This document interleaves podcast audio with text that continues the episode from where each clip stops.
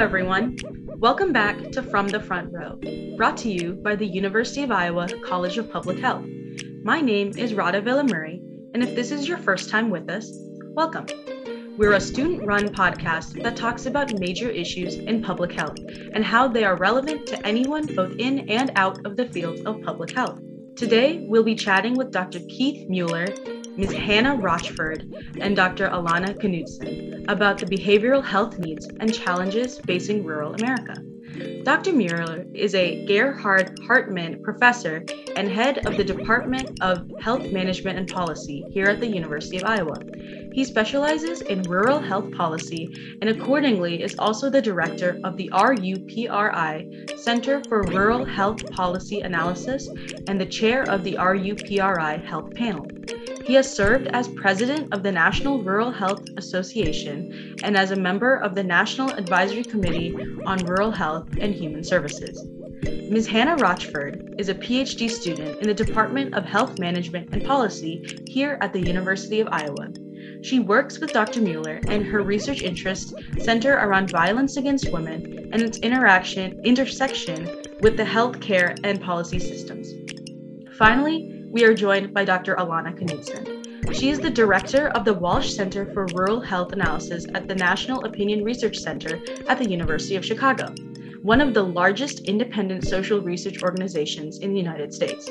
She serves as the primary investigator for the Health Resources and Services Administration's Bureau of Health Workforce Substance Use Disorder Evaluation. Her expertise includes rural health research, public health systems research, health services research, and evaluation projects. She grew up on her family farm in North Dakota. Dr. Knudson is co author with Dr. Mueller and Ms. Rock- Rochford for work done by the RUPRI Health Panel, and today we are excited to talk to these three experts about their research on behavioral health needs and challenges in rural America.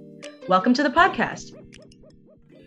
Before we get started, could the three of you take turns introducing yourself and describe how you got involved in the research you do today? I'll get us started. Again, I'm Keith Mueller, as uh, Ron said, the head of the Department of Health Management Policy and the director of the Rural Policy Research Institute, or RUPRI. I got my start in this field, I like to say decades ago, without getting too specific about how long that is as I moved out of my original area of work in political science, which was urban politics, because I had worked for a big city mayor, and into health policy. And as I made that move, coincidentally, I secured a fellowship uh, that was sponsored by the Robert Wood Johnson Foundation in Healthcare Finance. And while I was completing that fellowship, the field of rural health services research really got got started and spawned by a special national convening, the first one that had been done for that particular area of work. And I was invited to that and decided that, okay, if that's what I'm known as around the country, then that will be my area of work. And for the last 30 years, that's been my uh, area of work. And as I got into it, RUPRI got started in 1992 and I started with them with the health portfolio at RUPRI, and it's been a long, successful ride since then. Dr. Mueller, I think, can take credit for why I have involvement in, in this work. So, Rada, as you noted, my research actually centers on kind of violence within families and partnerships. So it feels like, you know, maybe intuitively a bit of a leap to behavioral health or, or rural research so I, I stumbled into public health kind of accidentally doing research in, in another field. And I, I kind of keyed into, you know, the, the unfortunate outcomes that occur when opportunities for prevention are missed and saw a real opportunity to elevate the preventive systems around certain certain violence outcomes. Recognizing that there's there's a lot of effort a lot of again really wonderful work that happens very locally right kind of within individual communities and systems but that our, our policy landscape hadn't really been examined with respect to its impact on these these behaviors and these outcomes. So that's how I, I found myself in the health policy space. And then dr mueller as again, I kind of a, a health policy leader, not only within our department, but in the field more broadly, the opportunity presented to work closely with, with him and the RUPRI panel on a subset of policy that I was less than than familiar with. So I've been grateful to have the opportunity to kind of come to understand more dimensions of, of rural health and behavioral health and have kind of inadvertently found overlap with the outcomes I was originally interested in. Hello, I'm Alana Knudson, and as you mentioned, I grew up on a farm in North Dakota. In fact, the county where I grew up in is Frontier. We had 2.8 people per square mile. There were more cattle than people in my home county. And I knew firsthand about access to healthcare. And so when I went to do my dissertation, I was very interested in access to health insurance at the time when I was working on my graduate work at Oregon State University and Oregon Health Sciences, it was during the time when Oregon was really exploring a, a demonstration looking at what Medicaid would cover uh, directly and what people wanted for coverage. And it really resonated with me because the access to care is paramount when you are living in rural communities, particularly when you have an, an injury, a catastrophic injury, or a major health event, you need access to care. And so that has really guided my work these last years. And I am really committed to working myself out of a job. My primary goal is that rural residents are as healthy and live as long or longer than their urban counterparts. And we are not there yet. So we are collectively still working on looking at how we can improve the health and well being of rural residents. So thank you for having us today. Of course, we're glad to have you. You all come from really different backgrounds and you bring such unique perspectives to this area of public health. Today's topic of discussion really revolves around behavioral health disorders and the challenges facing rural America. Before we dive in, could one of you explain what exactly behavioral health disorders encompasses? I'm glad to, to help with that one. So, behavioral health as a definition, I think, is kind of continuing to evolve in the literature, but within the, the work that Dr. Mueller and Dr. Knudson and myself have been involved in, the definition has encompassed both mental health challenges, or MHCs, and substance use disorders, or, or SUDs. And both of those categories, right, are, are kind of encompassing categories and in- include a lot of different challenges. Could you discuss maybe how prevalent these behavioral health disorders are in rural populations or more pre- how prevalent the substance use disorders are just so we get a little more idea on the numbers and how important of a topic this is to address with your research. Yeah absolutely. Right when we think about again substance use disorders as maybe having you know dimensions in and of itself the prevalent statistics that surface vary considerably not just in terms of the challenge that we're speaking to be it again alcohol use disorders or opioid um, dependencies or, again so on. But those are kind of two key examples that are really relevant within rural communities. We have variance within those two but also right it's important to acknowledge that rural communities are are incredibly diverse right? One is not you know to be generalized to represent the experience of another. And even within individual communities, the experiences of, of different types of individuals can be different, right? Different, again, racial ethnic groups, different genders experience these challenges differently, right? Some having disproportionate burdens relative to to others. So when we think about, again, maybe alcohol use disorders, particularly, we understand that the alcohol consumption norms in rural communities are different than what is observed in some urban urban areas. Um, so if we're thinking about the kind of higher use, maybe not totally an alcohol use disorder, but maybe consumption that is again a, a little higher than what would be ideal. We see that ringing true for I, I believe 40% or so rural adults. That's not a small number. 40%. Wow. I'm a little curious as to you mentioned diverse environments and diverse communities, like no rural environment is like another. A question that I have is then how do you do research with rural communities if they're all so different? This is open to anyone. All of you have experience with doing conducting research in rural communities. How do you get over that barrier of everyone being so different especially like around the country even um, do you try to focus on smaller areas do you focus on one community and try to extrapolate those findings anyone want to shed a little insight on that there are a couple of different approaches that that we use one is at a very very general level just comparing urban and rural and being careful about how we define each and there are just a myriad. It's another area of work that we've been involved in. There are a myriad of definitions, but it starts with just in your mind, think about cities and non cities. And in the technical jargon, we use metropolitan and non metropolitan. That still leaves way too much in that metropolitan bucket to, to understand. So, another way we tease that out is look at the region of the country, because there are large regional differences as you move from southeast to northwest.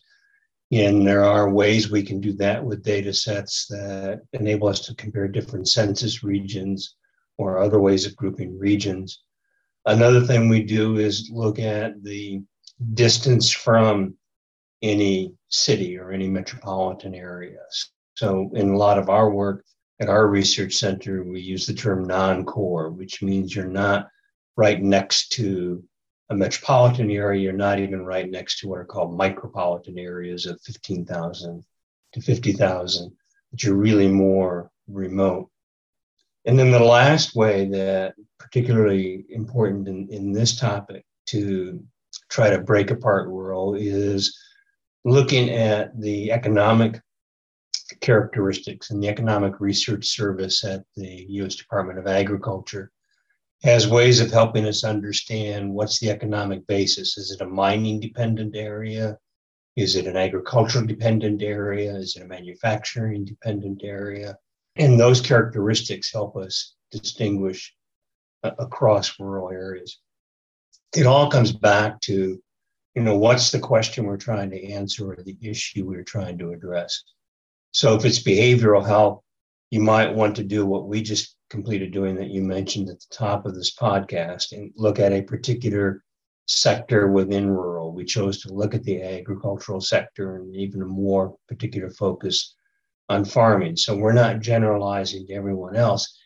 And yet, some of what we talk about of how you help families in crisis and, and in farming, we can link that to the economic condition of farming applies to families in crisis for other reasons. So it might be that with the sort of economic shocks going on now, with the unfortunate global problems that we're having, you can see where that might generate, uh, again, families in crisis that are in industries that are affected by that. And it's an issue, a, way of looking at it that we've used through the two years of the pandemic. And I would just add one component to that is that we like to do mixed method studies.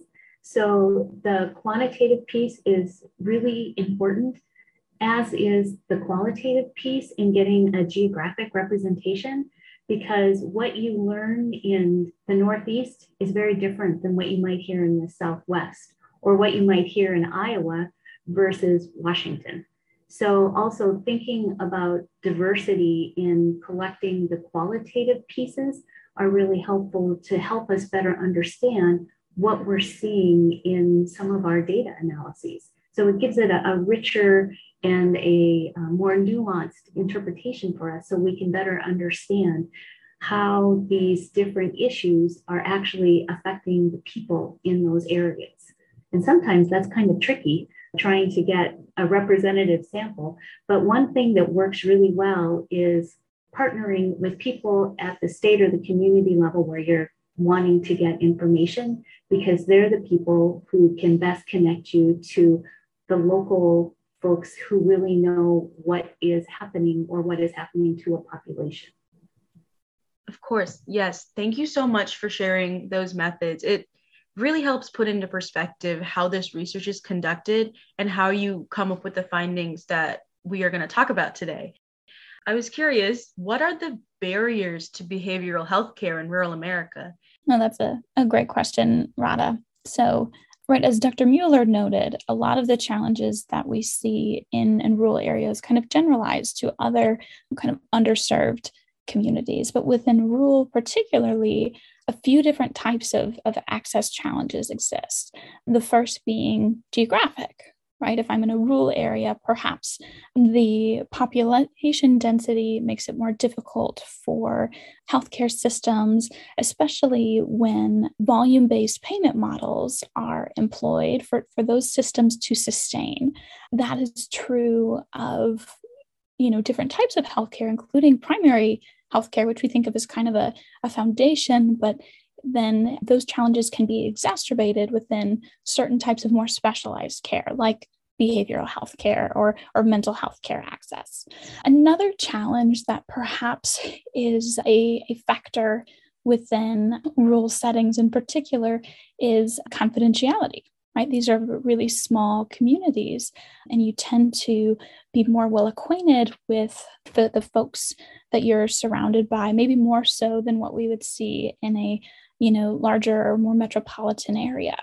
And given there's an unfortunate stigma surrounding both mental health challenges and substance use disorders, that can create a another big barrier where individuals are are concerned that they'll be identified and, and associated and yeah associated with those those challenges. Dr mueller noted that our most recent work centered in particular on you know farming communities. And when we think about right the nature of that sector it's also difficult in particular for folks in that sector to have access to affordable insurance right?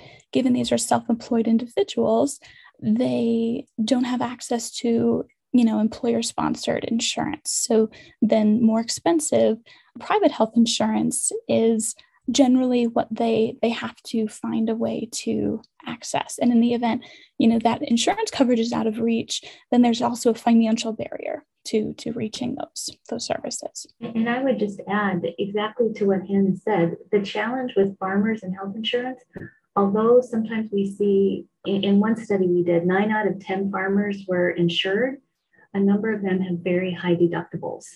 And that results in about 20% of farmers that are carrying medical debt from year to year. And so when you already have medical debt, you are very uh, much less likely to access additional care because that will just add to your debt. And in addition, a number of those behavioral health services are not covered by their health insurance. So it, it you know, to Hannah's point, it, it really makes it challenging from a financial access point to be able to get those behavioral health services, even if they were available. I also want to put this in the perspective of the times we're in today, specifically the era of COVID. I was wondering how COVID 19 has impacted the prevalence of behavioral health disorders and substance use disorders already within with these already existing barriers? That's a great question, uh, Rada. And with our researcher hats on, I think we're, we're forced to say we don't quite know yet what all the implications are going to be because that is, you know, the behavioral health outcomes of living through an outbreak of COVID in your in your community are not going to manifest immediately. They're going to show up over time as you move out from that.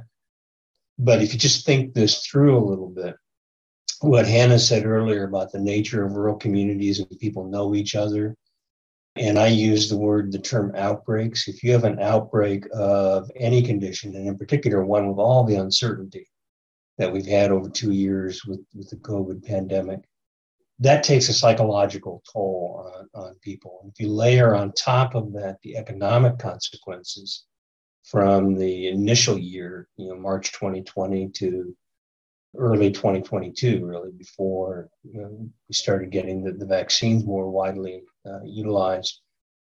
You, you have conditions very similar to what we just finished studying with the economic distress on farm families. Now you compound that with the uncertainty of a pandemic that people can't seem to be able to predict accurately.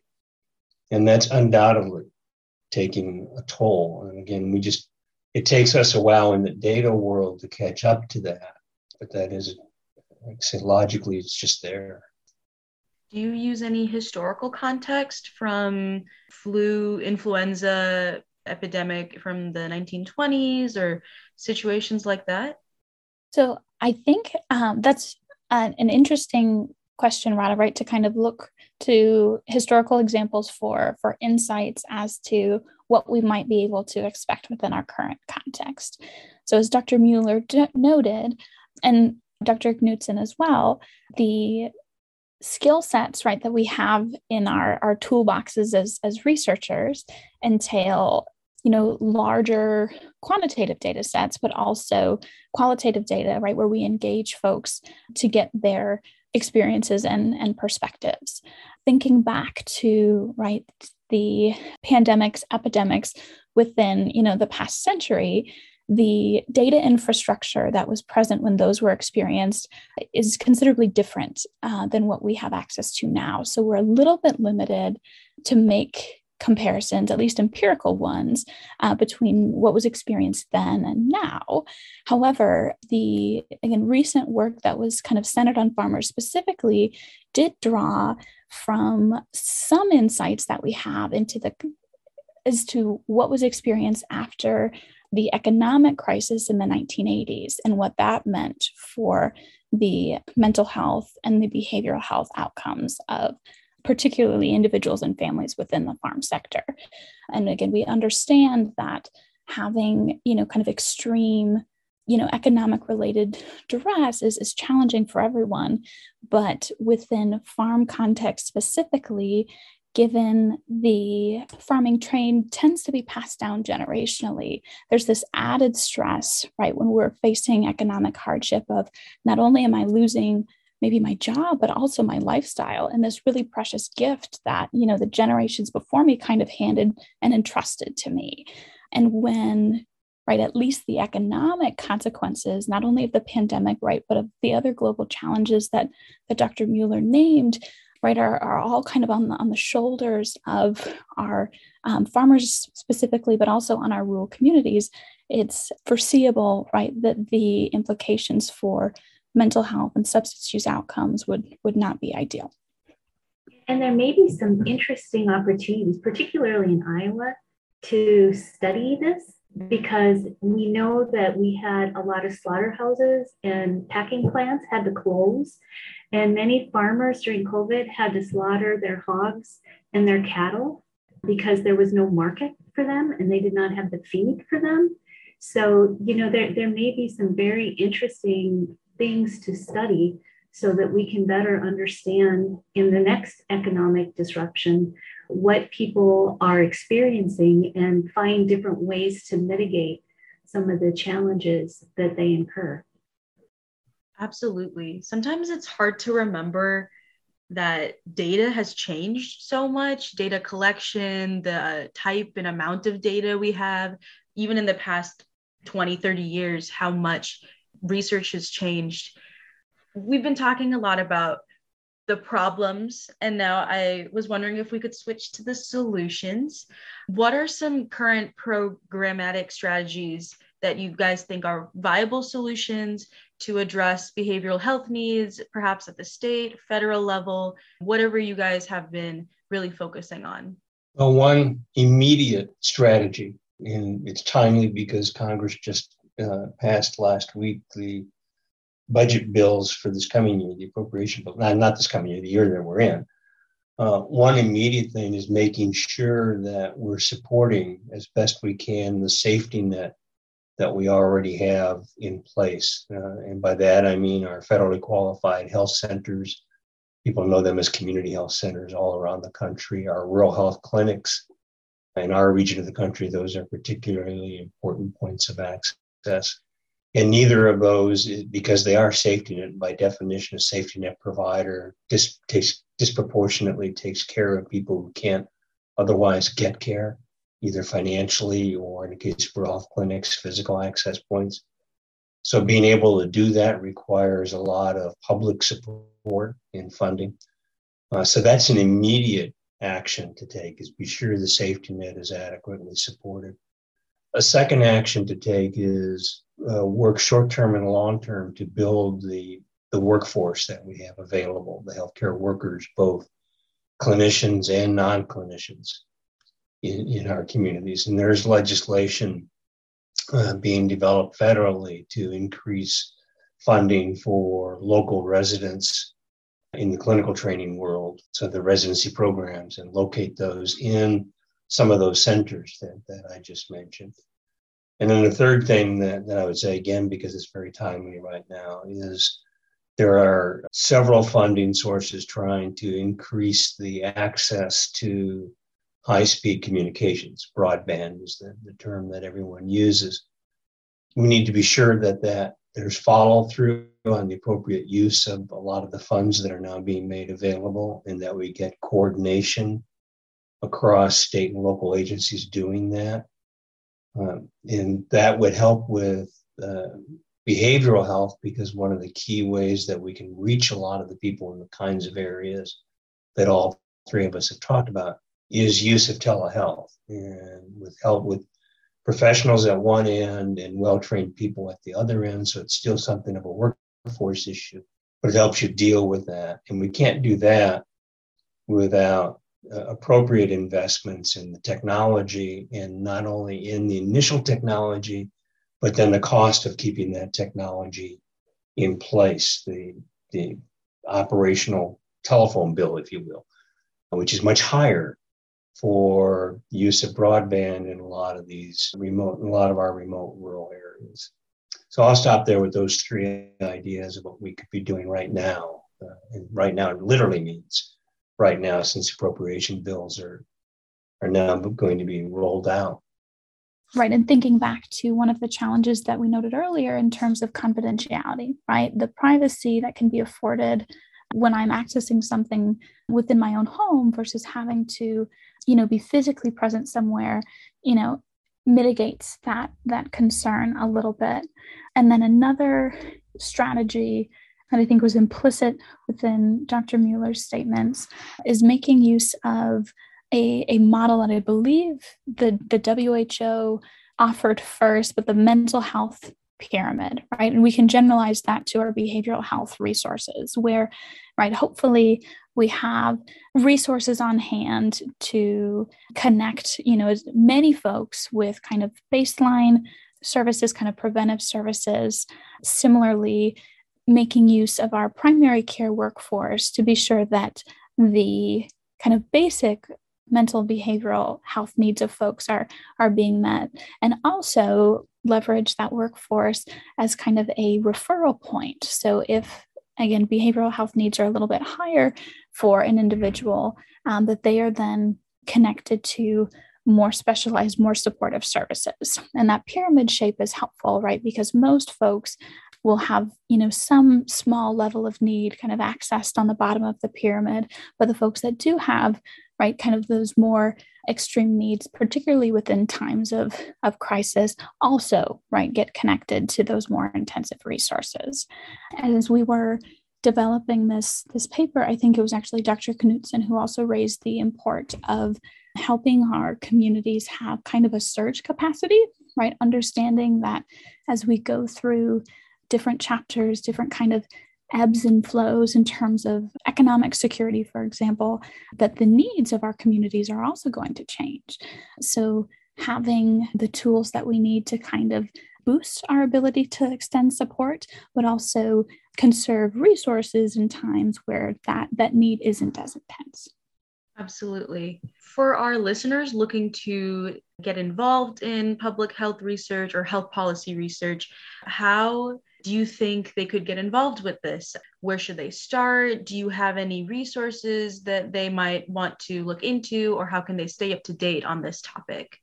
I'll, I'll, I'll, plug for a commercial break. Our Rural Health Research Gateway, you can find all of the Federal Office of Rural Health Policy funded research on that one stop shop, if you will, for rural health research.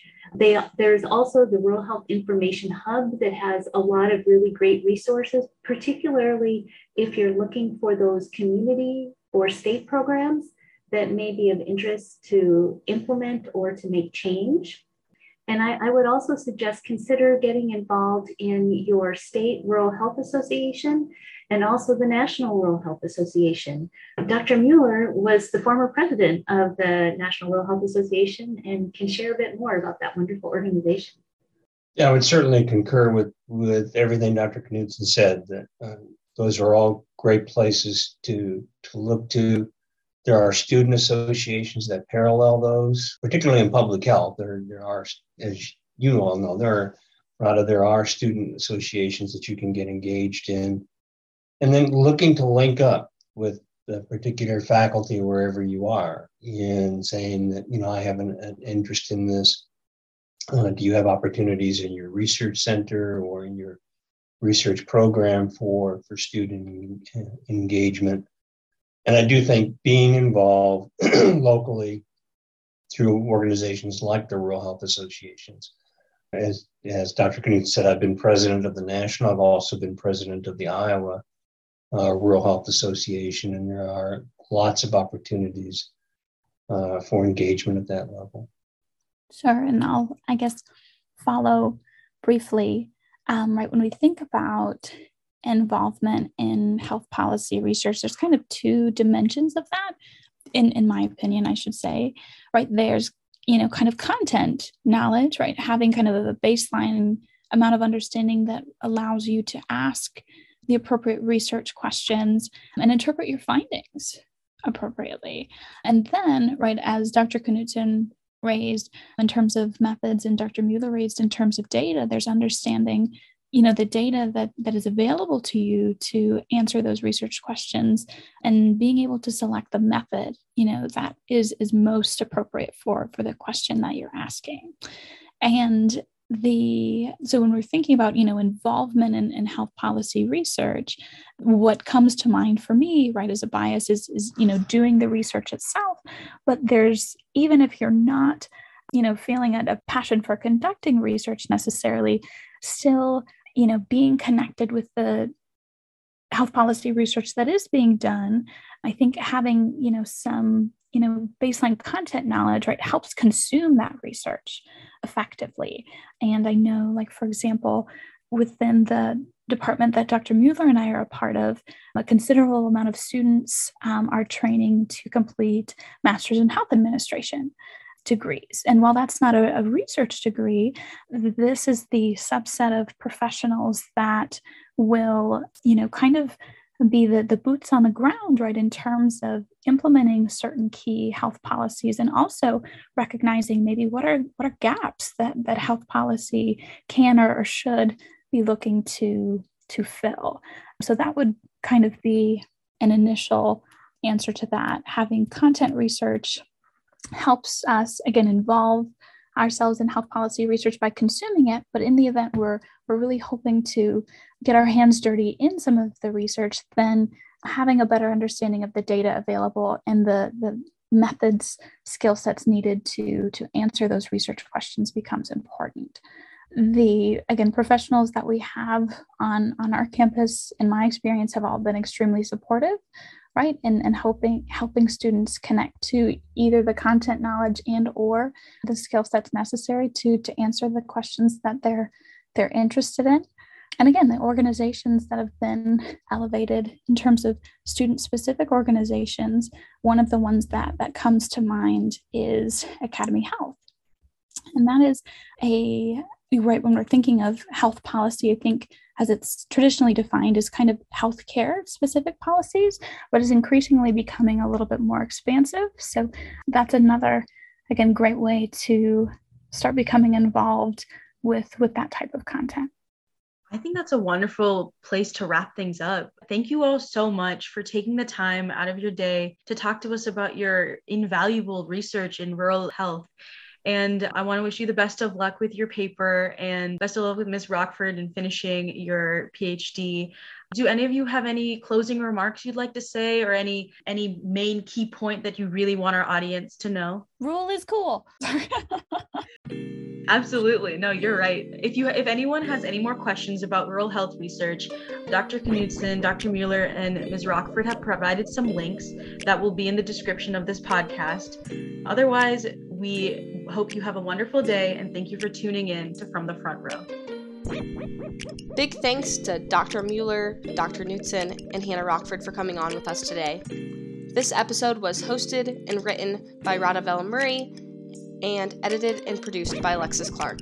You can learn more about the University of Iowa College of Public Health on Facebook. Our podcast is available on Spotify, Apple Podcasts, and SoundCloud. If you enjoyed this episode and would like to help support the podcast, please share it with your colleagues. Our team can be reached at cph-gradambassador at uiowa.edu. This episode was brought to you by the University of Iowa College of Public Health. Stay happy, stay healthy, and keep learning.